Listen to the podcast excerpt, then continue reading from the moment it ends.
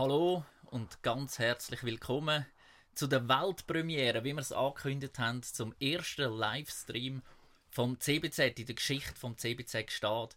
Und es freut mich mega zu sehen, dass ein Haufen sich schon reingeklickt haben. Das ist mega cool. Auch Fotos, die wir bereits schon bekommen haben von Leuten, die daheim sind, die irgendwo am Zmörgeln sind. Das sind Leute aus den verschiedenen Teilen auch von der Schweiz, also nicht nur vom Saanenland. Auch von Basel hat es Leute, die da sind, die zuschauen. Und ich bin mir sicher auch von Haufen anderen Kantonen. Ganz, ganz herzlich willkommen. Die Zeit, wo wir drinstehen, das ist eine herausfordernde Zeit. Und ich glaube, es ist wichtig, dass wir uns darum treffen, dass wir zusammenkommen, dass wir irgendwo, auch wenn wir vielleicht Distanz haben, körperlich sehen, dass wir doch im Geist miteinander verbunden sind und dass wir zusammen können Gott loben und preisen und ehren dürfen, zusammen in seinem Wort lesen und das wollen wir heute miteinander tun. Wir wollen heute miteinander eine Geschichte anschauen aus der Bibel. Zum Einstieg möchte ich euch aber einen Vers vorlesen, und zwar ganz ein bekannter Vers in Matthäus 28, Vers 20. Dort steht folgendes. Und ich versichere euch, das seid Jesus, ich versichere euch, ich bin immer bei euch bis ans Ende der Zeit. Und das hat er ganz am Anfang, hat das Gott schon mal am Jakob gesagt, wo er gesagt hat im 1. Mose 28, 15, sagt, hey, woher du auch gehst, ich werde mit dir kommen, ich werde bei dir sein für alle Zeit. Und durch die ganze Geschichte der Menschheit durch ist Gott immer an unserer Seite gewesen. Und im Neuen Testament sagt Jesus eben in Matthäus, der Vers ganz am Schluss vom Matthäus Evangelium, hey, ich versichere euch, ich bin immer bei euch, egal was kommen wird, egal wie die Umstände sind. Ich lasse euch nie allein, ich bin an eurer Seite. Und mit dieser Verheißung wollen wir starten, mit dem Wissen, Jesus ist da. Er sagt an einer anderen Stelle, wo zwei oder drei miteinander zusammen sind, dort ist er mitten unter ihnen. Und darum, egal wo das du heute bist, egal ob ihr das zweite, das dritte sind, ob du vielleicht allein bist, ob ihr das zehnte sind, Gott, Jesus ist mitten unter euch, er ist bei euch und ganz wichtig, er ist für euch. Wir sind ja am 8. März zusammen gestartet in unsere Serie von der Stiftshütte.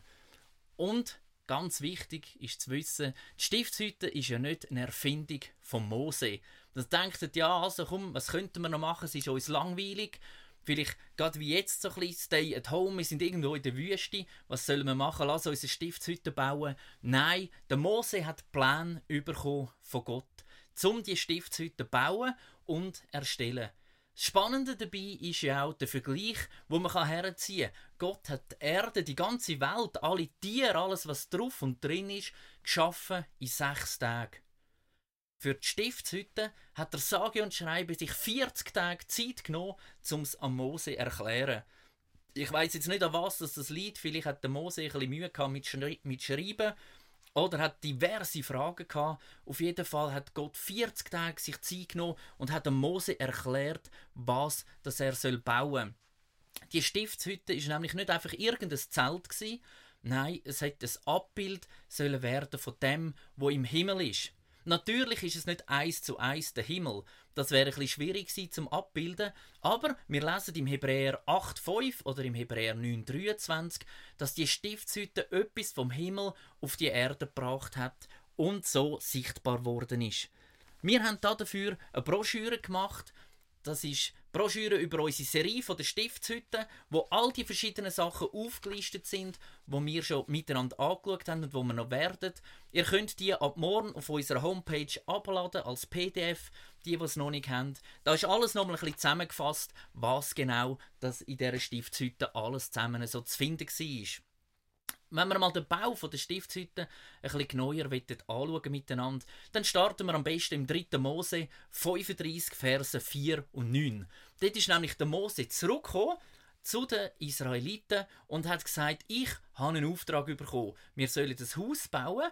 Und so ist er vor die ganze Bevölkerung gestanden und hat gesagt, wir suchen Abgaben, Opfer, Leute, ihr sollt freiwillig etwas uns bringen. Und zwar nicht einfach irgendetwas, das ihr nicht mehr brauchen könnt, sondern er hat ganz genau gesagt, was das braucht wird. Und so gibt es eine ganze Liste, zum Beispiel Gold, Silber, Bronze, blaue und rote Purpur, dann verschiedene Hölzer, das Öl, verschiedene Steine, Widerfell, Ziegenhaar und so weiter. Eine riesige Liste, was er alles braucht. Und dann passiert ganz etwas Spannendes. Nur gerade ein Kapitel später, im 3. Mose 36, Verse 2 bis 7. Dort lesen wir, dass der Mose zwei Männer beauftragt hat, und zwar der Bezalel und der Oholiab. Diesen zwei Männer hat er den Auftrag gegeben, um die Stiftshütte zu bauen, und so ist das ganze Volk zu diesen zwei gegangen und hat ihnen alles gebracht, was eben der Mose aufzählt hat. Und wir lesen, diese, also das Volk, brachten ihm weiterhin Gaben morgen für morgen. Jeden Tag sind da wieder Leute und haben Gold und Silber gebracht, Holz und Öl und Fell. Und das ist so lang gegangen, bis der Bezalel und der Oholiab zum Mose gegangen sind und gesagt haben, hey Mose, bitte sag am Volk, sie sollen nichts mehr bringen. Wir haben viel zu viele Sachen. Wir wissen gar nicht mehr, woher mit all diesen Sachen. Und ich finde das eine wahnsinnig spannende Geschichte. Ich habe mir das überlegt, wie wäre ich das für uns als Gemeinde. Ich habe mir das so vorgestellt, sich irgendwo im CBZ bin im Büro und da geht immer wieder die Tür auf und Leute kommen und bringen irgendetwas. Sie bringen Geld, sie bringen Essen, sie bringen irgendwas auch immer gerade so dran ist zum Bringen, was ihr auf dem Herzen habt. Und wir kommen an den Punkt als Gemeindeleitung, wo wir sagen müssen, hört auf, uns Spenden geben. Hört auf, uns Sachen bringen. Wir wissen nicht mehr, was machen. Hört auf, immer wieder neue Programme zu starten, Leute zu besuchen und so weiter. Wir sind überfordert. Ich glaube, das ist ein mega schönes Problem, was sie da haben. Die Leute haben das nicht als Opfer gesehen, wir müssen etwas bringen, sondern sie haben das als Freude gesehen. Wir dürfen Gott etwas bringen. So ist es also losgegangen mit dem Bau der Stiftshütte. Und wir schauen in dieser Serie verschiedene Gegenstände an. Vor zwei Wochen sind wir gestartet mit dem Brandopferaltar und wir haben gemerkt, Gott sehnt sich nach einer Beziehung zu uns Menschen. Es ist ihm nichts wichtiger, als mit uns Menschen dürfen zusammen zu sein, dürfen Zeit zu verbringen, dass wir mit ihm reden, dass er zu uns darf reden und dass wir zusammen können durchs Leben gehen. Darum hat er den Brandopferaltar bei der Stiftshütte im Vorhof platziert. Gehabt. Menschen haben durch das, dass sie ein Tier geopfert haben, wieder Zugang zu Gott. Sie haben ihre Schuld, ihre Sünde auf das Tier gelegt, haben das Tier getötet, es ist Blut geflossen und nachher haben sie wieder Zugang zu Gott und sind wieder würdig sie ihm können zu begegnen. Ein Blick auf Jesus hat uns hier gezeigt, dass Jesus am Kreuz gestorben ist für unsere Schuld, dass wir unsere Sünde dürfen auf ihn übertragen, dass er sie getragen hat und darum der Zugang wieder frei ist, dass wir dürfen zu Gott kommen. Es ist also darum gegangen, um Körper, um Fleisch zu opfern, aber auch Blut. Heute aber geht es um ganz etwas anderes. Heute geht es ums Wasserbecken. Das steht heute im Zentrum und die Aussage dazu ist ein Gott, der uns reinigt. Das letzte Mal war es ein Gott, der uns vergibt, jetzt ist es ein Gott, der uns reinigt. Und das Spannende ist, das ist gar nicht so weit auseinander, das Wasser und das Blut. Wenn wir nämlich jetzt gerade am Anfang wieder einen Blick werfen auf Jesus, wo Jesus am Kreuz gestorben ist, für deine und meine Schuld, als Opferlamm hergegeben worden ist, ohne Fehler eigentlich und ohne Sünde in seinem Leben, dann lesen wir im Johannes 19, Vers 33 und 34 folgendes. Als sie aber zu Jesus kamen, also die Soldaten, die römischen, und sahen, dass er schon gestorben war, brachen sie ihm die Beine nicht, sondern einer der Soldaten stieß mit einer Lanze in seine Seite, und sogleich kam Blut und Wasser heraus. Spannend. Blut und Wasser. Zur damaligen Zeit, für alle ist es klar, Blut ist ein Zeichen von Opfer, das Zeichen von totaler Hingabe.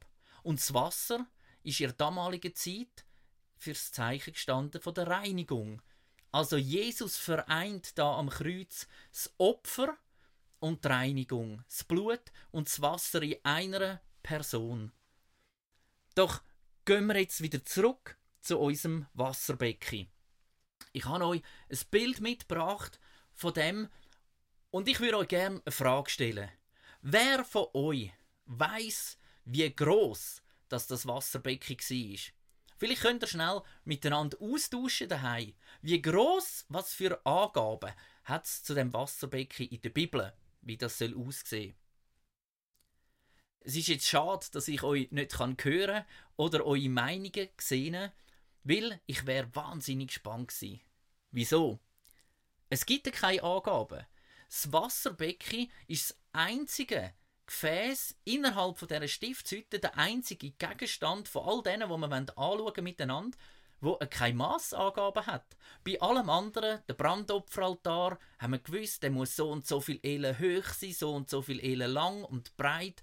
Überall hat Gott exakte Angaben gegeben, außer beim Wasserbecken fehlen die komplett. Wieso? Hat der Mose vergessen aufzuschreiben? Nein, ich glaube, es hat etwas anderes damit zu tun. Das Wasser steht für die Reinigung. Das Wasser steht für den Geist von Gott. Und den kann man schlichtweg nicht messen, nicht lenken, nicht binden, nicht fassen. Und so lesen wir im 2. Mose 30, Verse 17 bis 21. Und der Herr sprach zu Mose: Fertige ein bronzenes Becken mit einem bronzenen Untergestell an. Stelle es zwischen dem Zelt Gottes und dem Altar auf und füll Wasser hinein damit Aaron und seine Söhne ihre Hände und Füße waschen können. Bevor sie das Zelt Gottes betreten, sollen sie sich jedes Mal mit Wasser waschen, damit sie nicht sterben. Genauso, wenn sie sich dem Altar nähern, um für den Herrn ein Opfer zu verbrennen.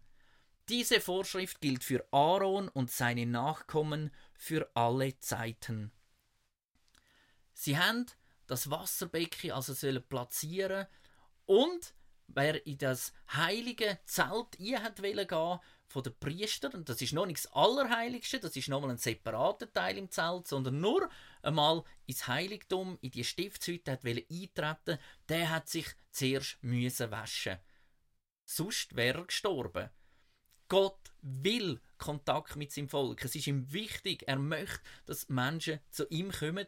Aber wir müssen heilig und gereinigt sein, wenn wir in dieser Gegenwart mit ihm sein wollen. Nicht einmal die Priester haben einfach dürfen ein- und rausgehen ins Heiligtum, sonst wären sie sofort gestorben. Sie haben sich immer zuerst reinigen Jeden Tag haben sie sich reinigen und ins Allerheiligste, also ins Innerste, Innerste von dem Zelt, wo die Bundeslade war, von dieser Stiftshütte, hat sogar nur einmal im Jahr ein Mensch dürfen gehen. Und trotzdem immer wieder haben sie sich müssen reinigen. Ich glaube, das lehrt uns etwas. Gott ist heilig. Gott ist heilig und das begegnet mir auch sehr stark, wenn ich in der Bibel lese, wenn ich Geschichten lese. Gott ist heilig. Und wir haben heute aus dem heiligen Gott so vielleicht mehr ein bisschen einen Kumpeltyp gemacht, einen Freund, einer, wo immer an meiner Seite ist, wo alles mit mir macht. Einer, wo ich es lustig haben kann. Einer, wo es vielleicht auch nicht immer so ernst nimmt. Einer, wo einfach ein guter Freund ist. Und das stimmt. Jesus ist immer bei uns. Jesus macht alles mit, was wir machen. Jesus lädt uns nie allein. Jesus ist unser Brüder. Jesus ist unser Freund. Aber er ist auch heilig. Und wie es damals Priester hat gegeben, gibt es auch heute Priester. Jetzt überlegst du dir vielleicht und denkst, ja, wer ist denn so ein Priester? Vielleicht bei den Katholischen, die haben ja noch Priester. Oder vielleicht bin ich ein Priester als Pastor. Ja, das stimmt. Ich bin ein Priester. Aber die gute Nachricht ist, auch du bist ein Priester. Wir alle zusammen sind Priester. Wir alle, wo mit Jesus unterwegs sind, sind Priester. Dem sagt man das allgemeine Priestertum. Was hat denn ein Priester für eine Aufgabe eigentlich? Ein Priester ist ein Mittler, ein Vermittler zwischen dem Volk und zwischen Gott.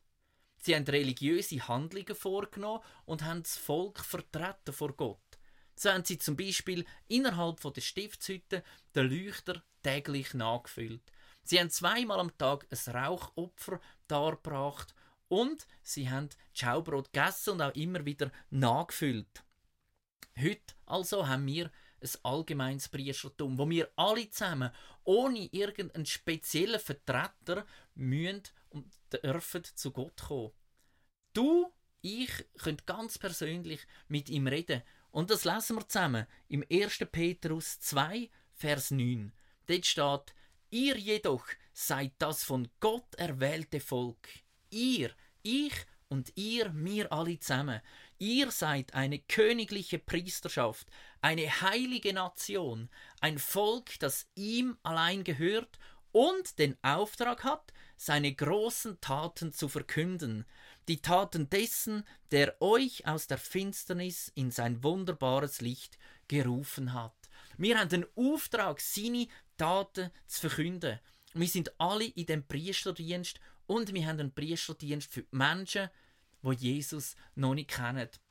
Und ich glaube, es ist so ein gutes Beispiel in der heutigen Zeit.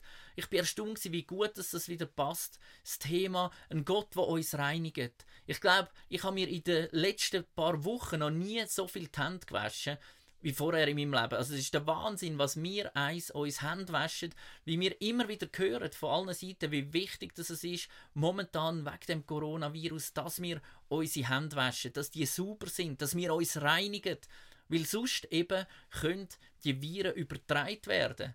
Und das Spannende daran ist, die Viren führen sogar bis zum Tod. Und bei den Priestern ist genau das Gleiche. Sie haben sich müssen reinigen, sonst wären sie gestorben.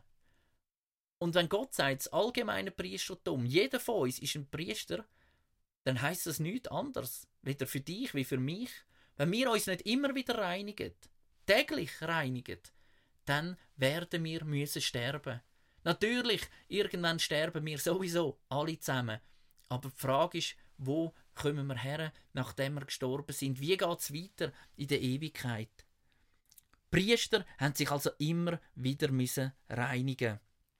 Das zeigt die Heiligkeit von Gott. Jetzt Heiligkeit ist irgendwie noch ein schwieriger Begriff. Was heißt denn das? Heilig. Heilig könnte man auch beschreiben mit abgesondert. Oder vielleicht anders, aus einer anderen Dimension. Und das hat man früher ganz gut gesehen. Die Priester, das sind sehr heilige Typen. Die sind ganz anders gewesen wie das restliche Volk.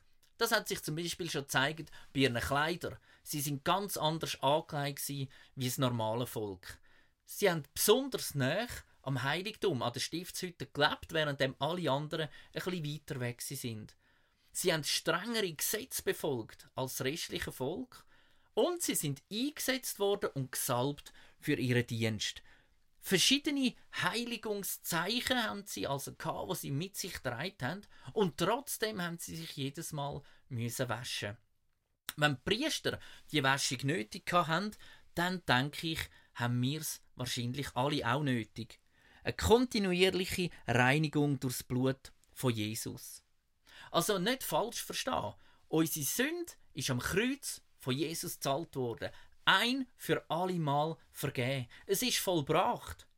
Aber während seinem Dienst, mitten im Dienen inne, hat sich der Priester immer wieder müssen waschen, wenn er bei dem Waschbecken vorbeigekommen ist. Immer wieder. Und wir lesen das auch im 1. Johannes 1, Vers 9. Wenn wir aber unsere Sünden bekennen, dann erfüllt Gott seine Zusage treu und gerecht. Er wird unsere Sünden vergeben und uns von allem Bösen reinigen. Das heißt, wir können immer wieder zu Gott kommen, ihn beten um Vergebung und er vergibt uns gern unsere Schuld und reinigt uns. Ich habe euch ein Bild mitgebracht zum Thema Reinigung. Ich weiß nicht, wie es euch geht. Mich erstaunt das immer wieder. Wenn ich einmal Hüte tue daheim, was manchmal vorkommt, nicht sehr oft, aber doch manchmal vorkommt, dann sieht es am Morgen noch uh, schön aus. Alles ist aufgeräumt und putzt. Die Kinder stehen auf und in der Kürze verwandelt sich das Wohnzimmer in ein riesiges Chaos. Da liegen Sachen rum, wo ich nicht einmal gewusst habe, dass wir die haben. Wenn es dann irgendwann einmal ins nächste Zimmer weitergeht, dann geh schnell her und versuch schon mal so ein bisschen aufzuräumen, einigermaßen Ordnung zu machen oder mindestens einen Weg zu bahnen, dass man kann durchs Wohnzimmer laufen und du hast das Gefühl, mal, jetzt ist wieder einigermaßen Ordnung eingekehrt. Und kurz darauf kommen die Kinder wieder und es sieht wieder genau gleich aus oder noch schlimmer wie vorher. Ja, sollen wir jetzt einfach nicht mehr aufräumen? Nein, ich glaube, das ist nicht die Lösung. Es braucht immer wieder Reinigung. Wenn ich aufhöre, die Küche zu putzen und das Geschirr nicht mehr in den Geschirrspüler tun. Wir sind ja in der guten Lage, dass wir einen Geschirrspüler haben und nicht von Hand abwaschen müssen. Dann kommt es nicht gut, weil es stapelt sich einfach und irgendwann ist es so viel, dass ich nicht mehr kochen kann. Irgendwann habe ich kein Besteck mehr zum Essen. Nein, es ist wichtig, dass immer wieder gereinigt wird. Ein anderes Beispiel, wenn ich daheim Staubsauge. Ich finde das super. Ich liebe das. Da hört man immer, wenn man äh, Staubsaugt, dass man etwas richtig macht. Wenn es so rauscht im Rohr rein, so wie es wieder irgendetwas eingesogen hat. Und ich liebe das. Aber wenn man das eine Weile lang nicht machen würde, dann hat es irgendwann so viel Dreck, dass es vielleicht sogar den Staubsauger würde verstopfen Ein anderes Beispiel, das Zähneputzen, respektive Dentalhygiene. Alle Jahre flattert ein Termin bei mir in, in Briefkasten von der Dentalhygiene.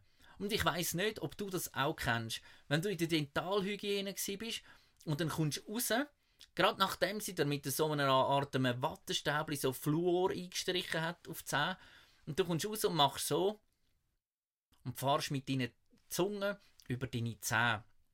Immer hin und her und du merkst, wie fein das ist und du denkst, ich würde am liebsten nie mehr etwas essen und trinken, dass es immer so sauber bleibt.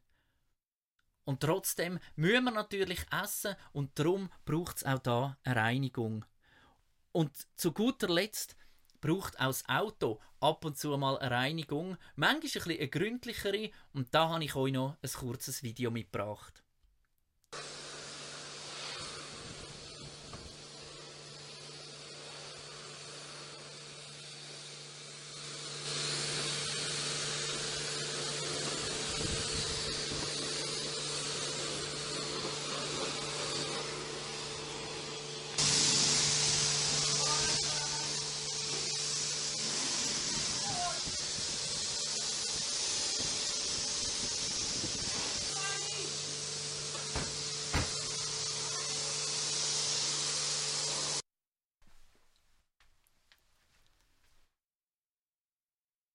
Ja, mal braucht es eine gründlichere Reinigung, mal ein bisschen eine weniger gründliche. Aber auf jeden Fall, genauso wie wir den Körper immer wieder reinigen, braucht auch unser Herz und unser Geist immer wieder Reinigung. Und das ist ganz einfach. Wir können zu Jesus gehen und ihm das sagen. Was stört uns? Wo wollen wir uns reinigen lassen? Und das ist eine Frage, die ich dir heute Morgen stellen will. Was stört dich? Was nervt dich an dir selber? Nimm dir mal die Zeit und schreib es auf. Mach mal eine Liste, was nervt dich an dir, was stört dich. Und die gute Nachricht ist, was dich nervt, muss dich nicht auf ewig begleiten. Wir können das zu Jesus bringen. Wir können zu dem Wasserbecken gehen und uns reinigen lassen. Das Wasserbecken ist aus Bronze gemacht worden. Jetzt fragst du dich vielleicht, ja, wieso genau aus Bronze? Bronze ist zur damaligen Zeit das wo auch Spiegel von den Frauen hergestellt worden sind. Es hat nämlich nichts Besseres gegeben als Spiegel wie eine so eine polierte Bronzeplatte. Das ist der beste Spiegel gewesen, was es gegeben hat. Frauen, also vom ganzen Volk Israel, sind zum Bezalel gekommen und haben ihm ihre Spiegel gebracht, die bronzenen Spiegel, damit er daraus hat können ein Waschbecken machen. Und ich glaube, das dürfen wir so sagen an dieser Stelle, wenn man Frauen den Spiegel wegnimmt, das ist ein mutiger Schritt. Aber umgekehrt zeigt es auch etwas, nämlich eine tiefe Hingabe. Die Frauen sind parat gewesen, ihres Äußere, ihres Ego, ihre Eitelkeit abzulegen, um Gott zu dienen. Und wenn wir die Bibel lesen, dann ist das etwas, was uns immer wieder und wieder begegnet. Wir sollen unser eigenes Leben weglegen, unser eigenes Ego. Es geht nicht um uns, sondern wir sollen Gottes Reich in den Mittelpunkt stellen. In Matthäus 6,33, der bekannte Vers, trachtet zuerst nach dem Reich Gottes und nach seiner Gerechtigkeit, so wird euch alles andere zufallen. Das Wasserbecken hat also etwas widerspiegelt. Das Gesicht vom Priester, wenn er hergegangen ist und sich gewaschen hat. Aber was heißt denn das genau? Das Spiegeln im Wasser. Im Neuen Testament, in der Bibel, finden wir immer wieder Verbindungen zwischen dem Wort von Gott und dem Wasser. Zum Beispiel im Epheser 5, 6, dort steht, dass die Gemeinde durchs Wasserbad vom Wort gereinigt worden ist. Ein, ein komplizierter Satz. Aber im Jakobus 1,23, dort wird das Wort Gottes einfach mit einem Spiegel verglichen. Und ich glaube, das Wort Gottes hat eine zweifache Wirkung auf uns. Viele Bibelausleger schreiben, dass das Waschbecken ein Bild war dafür, dass wir uns von Gott sollen reinigen lassen. Und das macht auch Sinn, weil Gottes Wort schafft Klarheit über unsere Gedanken und unsere Motivation. Und ich habe da einen Spiegel mitgebracht. Ihr seht, das ist ein Spiegel und das Spannende ist ja bei so einem Spiegel, wenn ich schaue, dann sehe ich ganz verschiedene Sachen. Wenn ich näher schaue, kann ich erkennen, oh, da oben hat es glaube ich noch einen Pickel. Oh, und da habe ich mich auch nicht so sauber rasiert. Und ah, habe ich da noch ein Kräutchen zwischen den Zähnen. Ein Spiegel deckt also Sachen auf, wo irgendwo in meinem Leben stören oder wo vielleicht mich nicht so schön aussehen lassen. Und ich glaube, es ist wichtig, dass wir im Wort von Gott lesen, weil das ist wie ein Spiegel. Wenn ich im Wort von Gott lese, entdecke ich immer wieder Sachen, wo ich merke, hey, das stimmt noch nicht in meinem Leben. Da hat es noch ein Kräutchen irgendwo. Da hat es noch irgendwo eine Unreinheit, wo muss beseitigt werden, wenn ich will gereinigt und heilig vor Gott kommen. Und das Zweite, was passiert, wenn ich im Wort von Gott lese, wenn ich eben in den Spiegel schaue, ist, ich sehe, wer das ich bin. Ich sehe, was Gott gemacht hat. Ich sehe in dem Spiegel, dass Gott einen Mensch geschaffen hat, den er hat wollen, wo er sagt, ich stehe treu zu dir an deiner Seite. Ich komme mit dir durch dick und dünn, durch Hochs und Tiefs. Du bist sehr gut geschaffen, du bist einmalig, du bist wunderbar, du bist geliebt.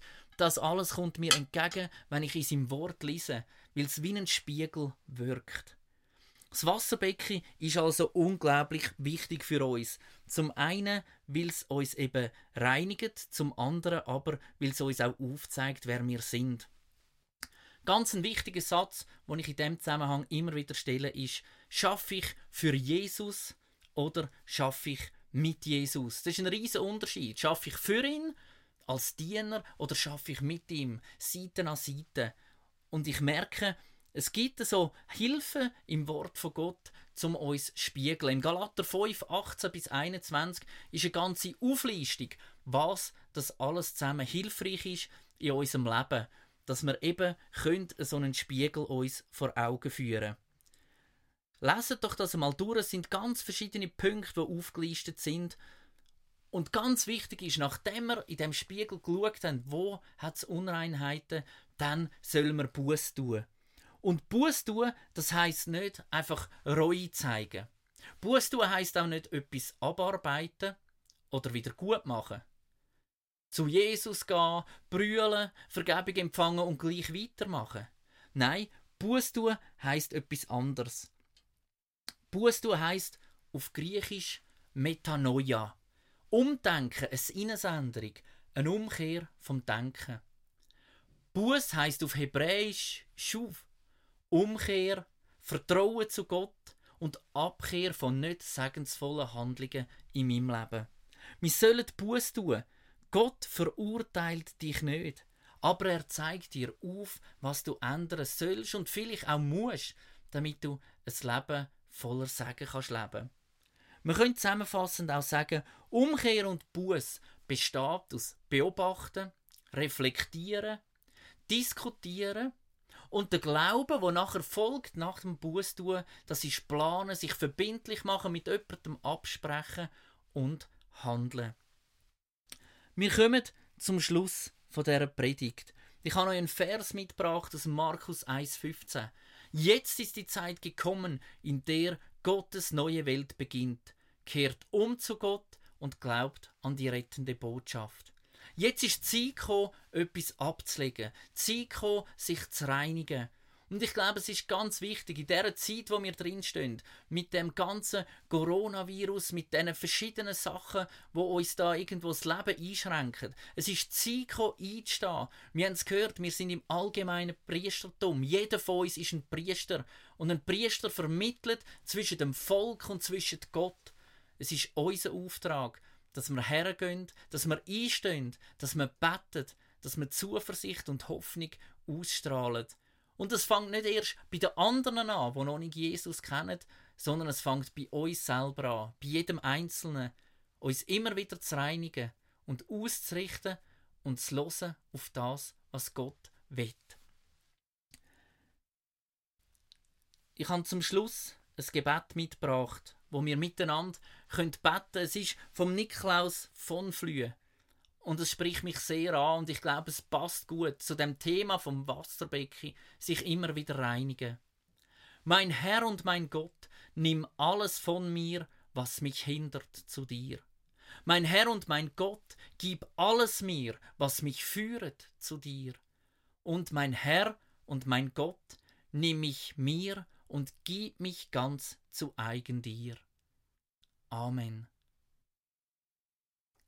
Vielen Dank, dass du dabei bist, dass du Teil bist von dem ersten Gottesdienst, von dem ersten Livestream, wo wir da gemacht haben. Wenn du findest, mal, das ist eine coole Sache dann sind wir gespannt auf eure Reaktionen. Natürlich gibt es auch die Möglichkeit, zum nächsten Woche wieder mit dabei zu sein. Dann wird das Thema sein vom Leuchter in der Stiftshütte und der Satz dazu ist ein Gott, der uns führt. Und ich glaube, es ist wirklich wichtig, dass wir in dieser Zeit zusammenkommen, dass wir uns miteinander austauschen. Vielleicht nimm das Telefon heute noch in die Hand, Leute jemandem an, schreibe Karten, gang auf Menschen zu, indem dass du ihnen symbolisierst, ich bin für dich da. Auch wenn ich nicht in der Nähe kann auch wenn ich dich vielleicht nicht kann in den Arm nehmen kann, ich bin da für dich, du bist nicht allein. Und ich will schließen mit dem Vers aus dem Matthäus 28, 20, wo ich am Anfang gesagt habe. Jesus sagt, ich versichere dir, ich bin bei dir alle Zeit bis ans Ende der Welt. Und so wünsche ich dir einen wunderschönen Sonntag. Bis reich gesegnet. Mach's gut. Tschüss.